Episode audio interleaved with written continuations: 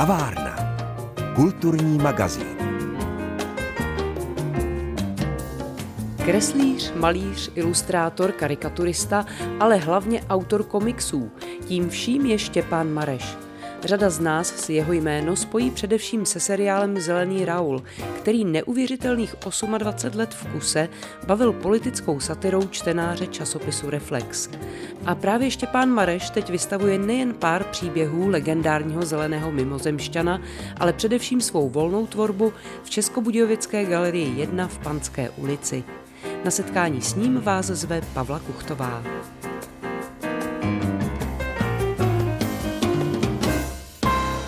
Pane Mareši, není to ani měsíc, co skončila vaše velká výstava v tančícím domě. No. Teď jste v Českých Budějovicích. Zbylo něco vůbec z toho tančícího domu, co jste mohl přivést sem, anebo jste přivezl úplně něco jiného, novou kolekci? Ta výstava tady je samozřejmě menší. Ta galerie je, musím říct, při vší úctě k tančícímu domu. Tady ta galerie je hezčí, i protože je prakticky 400 let stará, nebo 450 let stará. To jsou úžasný prostory, krásný. Je teda podstatně menší, ale mně se tady moc líbí. No ne, ta výstava v Tančícím domě byla bezvadná, super paráda, musím říct, že jo. Byla to výstava veliká, měla prý úspěch, já jsem za to rád, bylo, přišlo tam hodně lidí, ale pokračujeme dál, tu šňůru těch výstav. Tohle to výstava menší, o to útulnější a hezčí a e, je to dům ze 16. století, jsem se dozvěděl, chtěl bych ho koupit, ale nemám na něj peníze zatím ještě.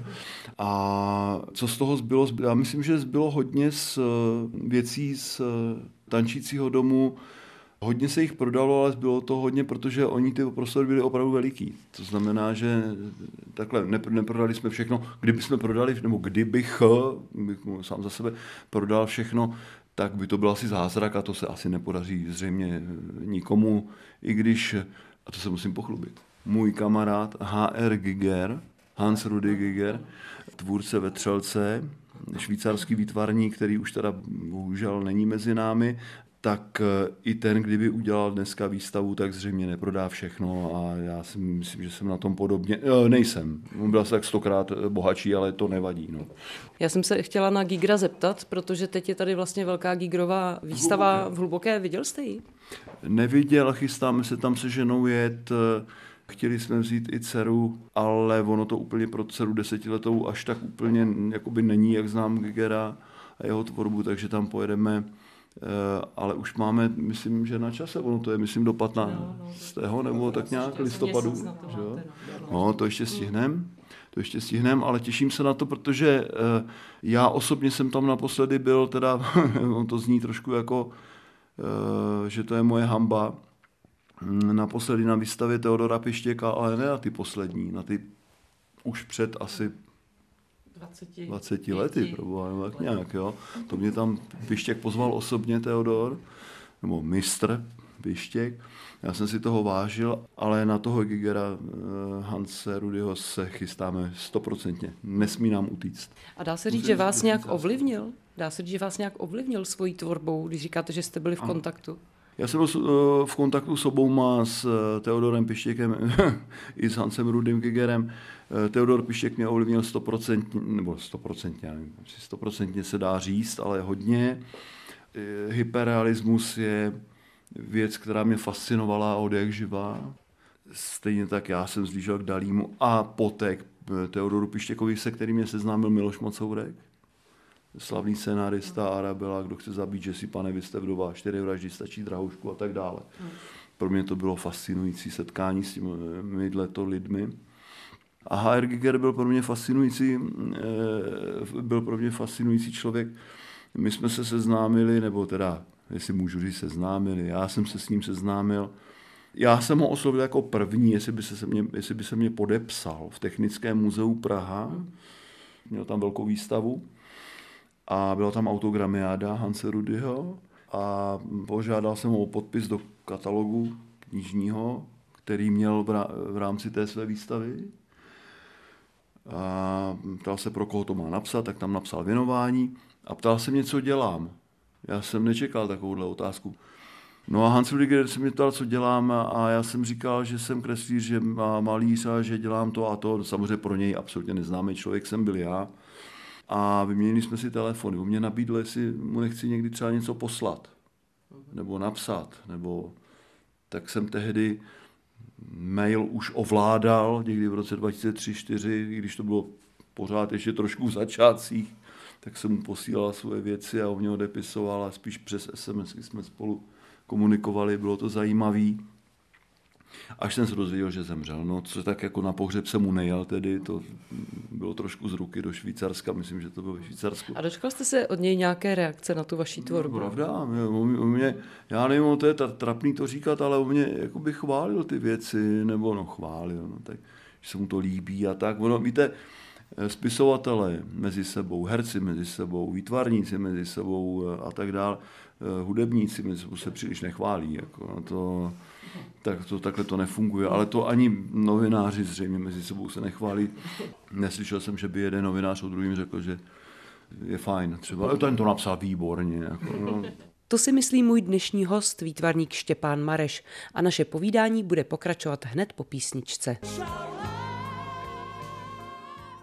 Posloucháte Kavárnu, kulturní magazín Českého rozhlasu České Budějovice.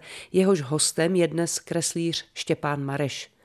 My už jsme před písničkou spolu mluvili o jeho malířských vzorech, ale není žádným tajemstvím, že velké přátelství ho pojilo s králem českého komiksu Kájou Sautkem. Jezdil jsem za ním pravidelně a doslova jsem ho miloval. Někdy v roce 1984 84 lomeno 85, když byla Spartakiáda v Praze a pamatuju si to dobře, protože tehdy řádil v Praze Spartakiádní vrah, tak jsem za tím Kájou jezdil a chtěl jsem být komiksovým kreslířem. A to mě bylo 12.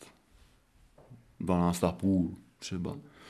A mně se ohromně líbily jeho věci, které jsem viděl na, na zdech v jeho ateliéru, spíš pracovně, on to ani nebyl ateliér, jako v pravém slova smyslu, že by to byl malířský ateliér prosklený, obrovská místnost se, se stojany malířskými a tak. On pracoval opravdu v poměrně skromných podmínkách ostatně, tak dá se říct něco podobného, tak trošku tak jako já. tak ono taky na Žižkově si kupte ateliér, že Připravte si 35 milionů a no, máte ateliér. A je to doma. No, takže když jsem přišel k tomu Sautkovi Kájovi, setkal jsem se najednou v té jeho pracovně s takovým mini, mini kapitalistickým světem. Jo, ty nádherné obrazy těch žen, zbraní, aut, eh, těch výjevů, prapodivných domů, mrakodrapů, měst, co mu tam vysely různě po stěnách. Ať to byly oleje, akryly nebo latex stuží na deskách, kartonech, na výkresech. To bylo něco fascinujícího, protože člověk, který si pamatuje nebo zná film, pamatuje, ten film dávají často, jako čtyři vraždy stačí drahoušku, nebo kdo chce zabít Jesse, tak, tak vlastně něco podobného mu tam, eh, nebo ne stejného vysel. Takže pro mě to bylo setkání s geniem a chtěl jsem vždycky být kreslířem komiksovým. Akorát někdy v roce 90, 91 jsem e, poprvé, nebo ne, po, po, poprvé snad ne, ale spíš jako vnímal, začal vnímat e, surrealismus a Dalího a, a hyperrealismus a tady tyhle ty malířské směry. A rázem jsem nechtěl být kreslířem. Chtěl jsem být malíř. A maloval jsem obrazy několik let, než nastal obrovský boom časopisecký a novinový. Noviny měly najednou 350, 400 tisíc náklad, nově vznikající noviny. Všichni chtěli komiksy, vtipy, satiru, eh, a byla potom poptávka, byl potom hlad mezi čtenáři. Tak jsem se tomu začal věnovat, byť svojí tehdy ještě pořád neumělou rukou, pořád ještě dětskou, mladickou, Začal jsem dělat komiksy, obrazy šly na jednou stranou. Vy jste asi až do té velké výstavy v Tančícím domě byl hodně vnímán právě přes Zeleného Raula. Hmm. Nemrzí vás to trošku, že vás většina lidí vnímá jako toho karikaturistu, jako toho, eh, kdo dělá vlastně politickou satiru? Trošku mě to mrzelo, ale neříkám, že mrzí. A teďka konečně po letech jsem byl rád, že v Tančícím domě v Praze byly k vidění konečně i moje plátna a oleje akryly na deskách na plátnech a něco jiného, než jsem doposavať vlastně celý léta nejvíc dělával, protože oleje a akryly byly úplně upozaděný v mý práci stranou. Protože ono, když je poptávka po komiksu, po satyře, tak pracujete na tom a mě to i bavilo samozřejmě. A baví mě to do dneška. Chtěl bych to dělat i dál nebo něco podobného, ale zároveň bych se chtěl víc a víc a víc věnovat té volné tvorbě. Já se přece jenom ještě vrátím k zelenému Raolovi. Ono no. to není úplně jednoduché vlastně každý týden reagovat na aktuální politickou událost a vlastně být vtipný, zároveň trefný a zároveň, jak se to říká, že uh, hub na krávu a není hned tele, že? Hmm. Takže jako vlastně každý týden dostat nějakému tomu závazku, zároveň zaujmout diváka, čtenáře a tak dále. To trvalo neuvěřitelných, já nevím kolik, 28, 28 let? No, no. 28 let týden co týden.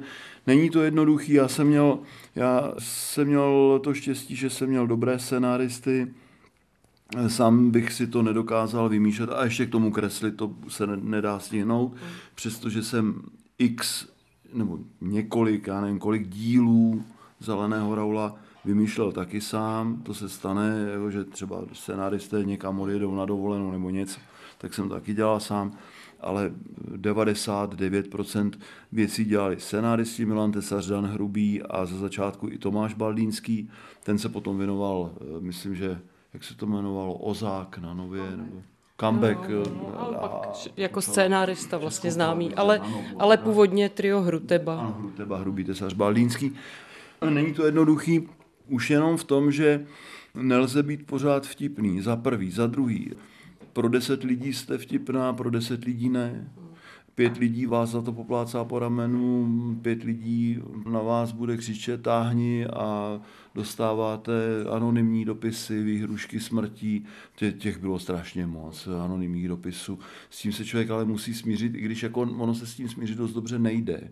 Musíte to skrývat třeba před eh, mámou, tátou tehdy, protože na něco takového oni nebyli vůbec jako zvyklí. Když vám někdo napíše, že vám uřízná něco všechno, ruce, nohy, hlavu, zabiju tě. To, to, to je, je, není, není to zrovna moc příjemný, ale pravda, že za ty roky už si člověk na to třeba zvykne. Ale... A pak vás taky někdo ještě dá k soudu. A taky, taky se potýkáte ze soudy, ale pravda je, já to říkám vždycky, že nikdy to nebyla samoučelná práce jen proto, aby jsme urazili Miloše Zemana nebo Andreje Babiše nebo já nevím, kohokoliv z politiků, Petru Buskovou třeba. Vždycky to byla reakce na něco, co skutečně provedli, co, co udělali, co kde ukradli. Nebo, jo? Vždycky se reagovalo na to, co se skutečně stalo. A právě proto mi to přijde jako obtížnější vlastně tak velice. rychle zareagovat.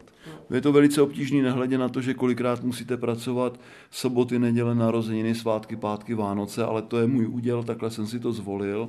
Spíš obdivuju manželku nebo prostě ty nejbližší, že vlastně to se mnou tak dlouho třeba vydrží, zatímco bych chtěl jet, řeknu příklad, na, podívat se na vánoční trhy do Brna, do Prahy nebo do Vídně třeba.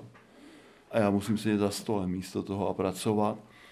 A máte k tomu ještě 8,35 nebo 39 horečky a máte angínu. Že? A musíte pracovat. To, to není jednoduchý, ale prostě jsem OSVČ, je to můj úděl, je to můj problém, tak každý vám řekne, takhle jsi to chtěl, volba. tak jako, ano, je to každýho volba. Jak to děláš, že jo?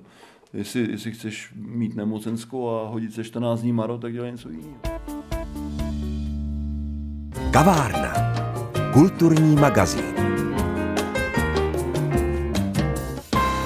Raul skoro před rokem skončil, ale teď přišel dezolát. Mm-hmm. Těší vás to, že vlastně znovu se zvedla vlna zájmu a jak vlastně to je s dezolátem teď?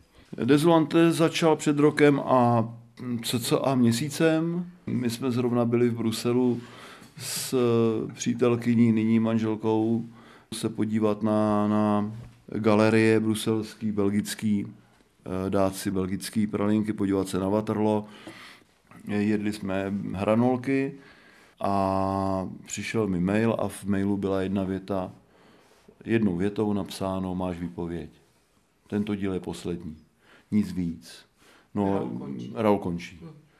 Člověk se necítil tak, že by začal brečet. To ne, ale přece jenom po tolika letech, po 28 letech a 1423 dílech nepřetržitě za sebou vydaných a nakreslených, by čekal aspoň třeba pojďme se sejít, eh, potřebu jako já, šef reaktor, eh, s tebou něco vyřešit, promluvit s tebou, pojďme třeba, já nevím, vymyslet co dál, nebo, ně, si něco. Ne, bylo konec. Tak ano a z výletu hezkýho byl najednou pro mě trošku výlet eh, takový... S hořkou příchutí. S hořkou příchutí. Jo, no a začal Dezolant, eh, který navázal prakticky 14 dní hned, nebo týden po konci Zeleného Raula, který ovšem skončí také příští týden. Je poslední díl Dezolanda za týden. Aspoň takhle mě to bylo naservírováno v podstatě po roce a kousek. A co je důvodem? Já to nevím. Já jsem v podstatě dostal stejný akorát od jinýho šéfa. Ale nemyslím to špatně, no prostě nevím, jestli tam jsou peníze nebo prostě. Já to, to bych spekuloval, já to opravdu nevím. Jo, nevím, fakt nevím. Ale fakt je, že snad by spolupráce s týdenníkem Forum 24 měla nějakým způsobem pokračovat dál, byť ne třeba na celou stranu, ale to je, to bych teďka ne, že bych to nechtěl prozrazovat, já sám to nevím, jo, ale nějaká spolupráce by tam být měla. Vraťme se ještě tedy k vaší volné tvorbě. Kdy se cítíte eh, nejvíc svobodný? Když malujete obrazy, tak jste nejsvobodnější eh, člověk na světě. Nebo asi ne, tak to může možná v Kambodži, nebo v eh, Izraeli, nebo v Palestině, nebo na Ukrajině říct někdo něco jiného. To je možný ale jako výtvarník musím říct, že nejsvobodnější je člověk, když maluje obraz.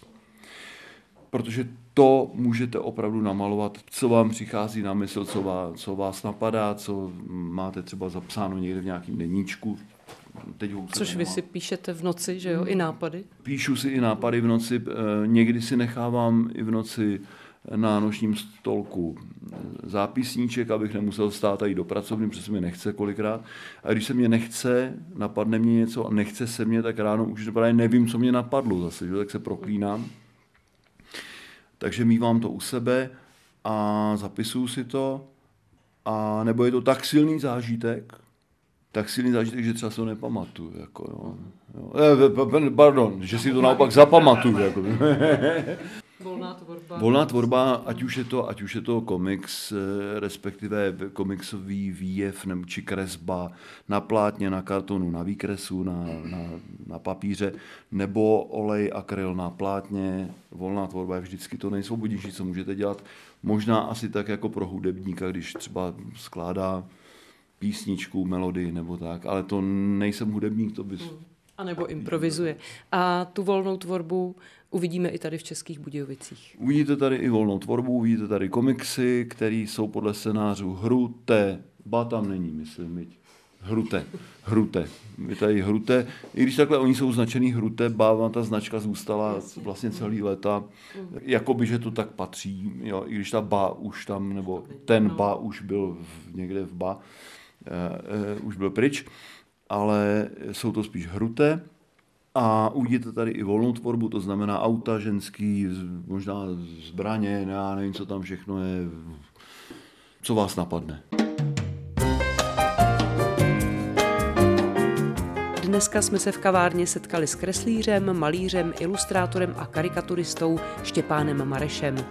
Výstavu jeho volné tvorby můžete právě teď vidět v Českobudějovické galerii Panská 1.